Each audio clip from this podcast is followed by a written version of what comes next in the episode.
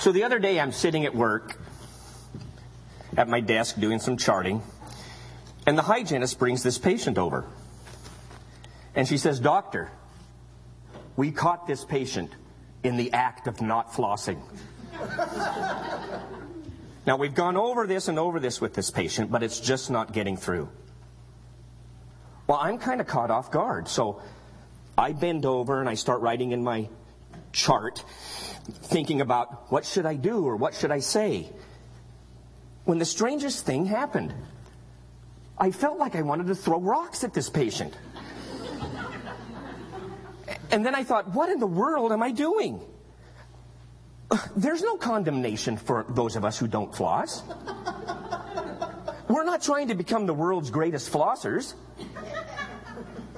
Our goal, our desire, is to have optimum dental health, to have a beautiful, healthy smile. Isn't that what we want? Yes. we just know that flossing is the way. Flossing is the way that we accomplish that. There's no other way. And it's the same with our spiritual health. We want to become spiritually mature. That's what we want. That's our goal. That's what Scripture says. In Ephesians chapter 4, verses 12 and 13, it says we're to prepare God's people for works of service so that the body of Christ may be built up until we all reach unity in the faith and in the knowledge of the Son of God and become mature, attaining to the whole measure of the fullness of Christ. In other words, to have a beautiful and healthy relationship with God. Isn't that what we want? Isn't that what God wants for us? Now, I know many of you have probably stopped flossing since our last appointment. Okay. I thought about having a, a show of hands, and then I thought, maybe we won't do that. Many of you probably never even started after our last talk. But start now. Start again. Remember, the goal is optimum dental health. Let's not beat up on ourselves and each other. That's not the point. So go home Go open up your drawer, pick up your floss, and start again.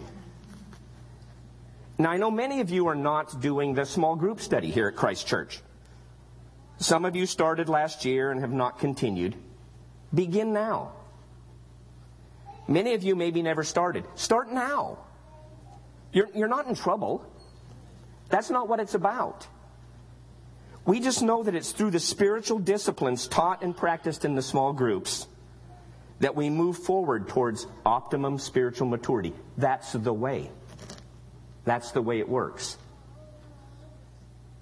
So I looked at my patient and I said, My staff doesn't condemn you for poor oral hygiene practices. Neither do I condemn you.